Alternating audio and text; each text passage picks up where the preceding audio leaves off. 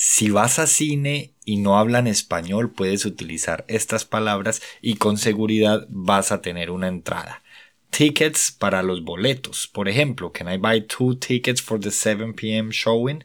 Puedo comprar dos boletos para la función de las 7. Popcorn para las palomitas. I'll have a large popcorn, please. Quiero una orden grande de palomitas snacks para los bocadillos, el mecato o los snacks, algunos lo llaman así en español.